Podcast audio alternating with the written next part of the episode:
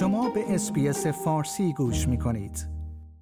انتظار می رود که جمعیت جهان امروز شنبه به 8 میلیارد نفر برسد که بیشتر از سه برابر از 2.5 میلیارد نفر سال 1950 افزایش داشته است.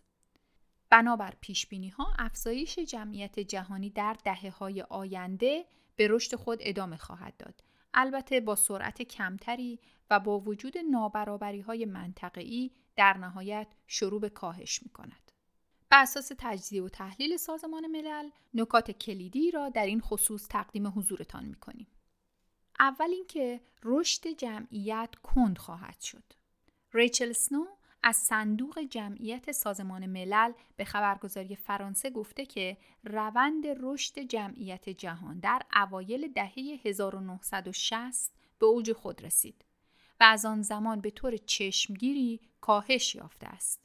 یعنی رشد سالانه از دو ممیز یک دهم درصد بین سالهای 1962 تا 1965 به زیر یک درصد در سال 2020 کاهش یافته است. طبق پروژه های سازمان ملل این رقم به طور بالقوه می تواند تا سال 2050 به دلیل کاهش مداوم آمار باروری به حدود نیم درصد کاهش یابد. بر اساس این گزارش با توجه به افزایش امید به زندگی و همچنین تعداد جمعیت در سنین باروری سازمان ملل پیش بینی می کند که رشد جمعیت به حدود 8.5 میلیارد نفر در سال 2030 9 ممیز 7 دهم میلیارد در سال 2050 و اوج حدود 10 ممیز 4 دهم میلیارد نفر در دهه 2080 ادامه یابد. با این حال گروه ها و سازمان های دیگر ارقام متفاوتی را محاسبه کردند.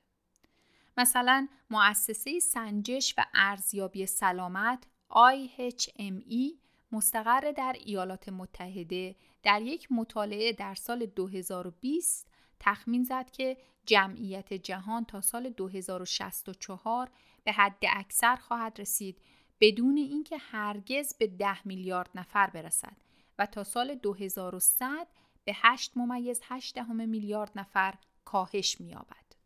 ستین امیل ولست محقق ارشد مطالعه IHME به خبرگزاری فرانسه گفت ارقام ما از سازمان ملل کمتر است ولی من فکر می کنم دلیل خوبی برای آن داریم. این پروفسور دانشگاه واشنگتن می‌گوید که طبق مدل باروری کاملا متفاوت این گروه جمعیت انسانی تنها بین 9 تا 10 میلیارد نفر خواهد رسید. نکته دوم این که روند باروری در حال کاهش است. در سال 2021 متوسط نرخ باروری به ازای هر زن دو ممیز سه دهم فرزند بود که از حدود پنج فرزند در سال 1950 کمتر بود. طبق پیشبینی سازمان ملل این تعداد تا سال 2050 به دو ممیز یک دهم کاهش می‌یابد. نکته سوم امید به زندگی در حال افزایش و جمعیت در حال مسنتر شدن است. یک عامل کلیدی باعث رشد جمعیت جهان افزایش میانگین امید به زندگی است. در سال 2019 72 ممیز 8 دهم سال بود که از سال 1990 حدود 9 سال بالاتر بود. سازمان ملل میانگین امید به زندگی را تا سال 2050 رقم 72 ممیز دو دهم سال پیش بینی کرده است. بنابراین نتیجه با توجه به ادامه کاهش باروری این است که انتظار می رود نسبت افراد بالای 65 سال از 10 درصد در سال 2022 به 16 درصد در سال 2050 افزایش یابد. این خاکستری شدن یا افزایش میانگین سنی جهانی تأثیری بر بازارهای کار و سیستمهای بازنشستگی ملی هم خواهد داشت. در حالی که نیاز به خدمات مراقبت از سالمندان بسیار بیشتر خواهد بود. خانم سنو می‌گوید که تعداد فزاینده ای از کشورها با سازمان او تماس می‌گیرند و می‌پرسند چگونه صندوق جمعیت سازمان ملل متحد می‌تواند به ما کمک کند تا برای افزایش جمعیت خود اقدامی کنیم. نکته چهارم تنوع بی سابقه است. پشت این میانگین های جهانی برخی نابرابری های عمده منطقه‌ای وجود دارد.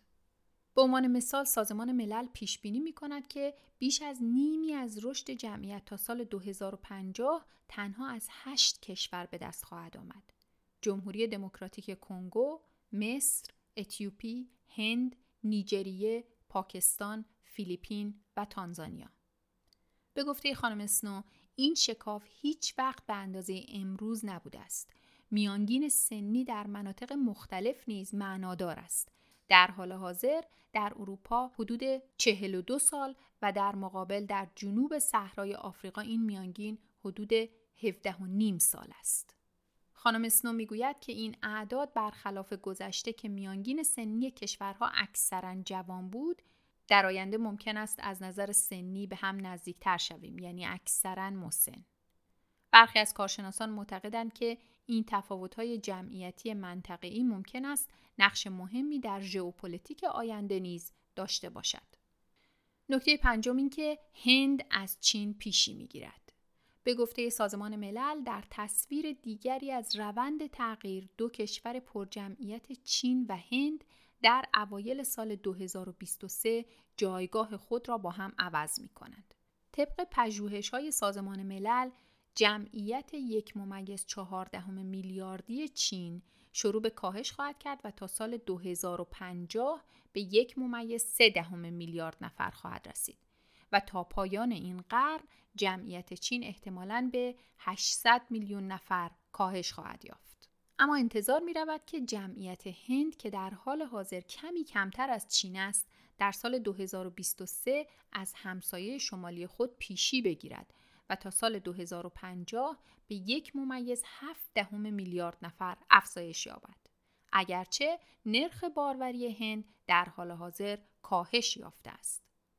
طبق پروژه های سازمان ملل، ایالات متحده در سال 2050 سومین کشور پرجمعیت باقی خواهد ماند و تقریبا یکسان با نیجریه با حدود 375 میلیون نفر خواهد بود. و در نهایت بر اساس آمار اخیر جمعیت فعلی استرالیا 26 میلیون نفر است. شنوندگان عزیز این پادکست رادیو اسپیس فارسی است که من فاطمه هاشمی تقدیم حضورتان کردم. آیا می خواهید به مطالب بیشتری مانند این گزارش گوش کنید؟ به ما از طریق اپل پادکست، گوگل پادکست، سپوتیفای یا هر جای دیگری که پادکست های خود را از آن می گیرید گوش کنید.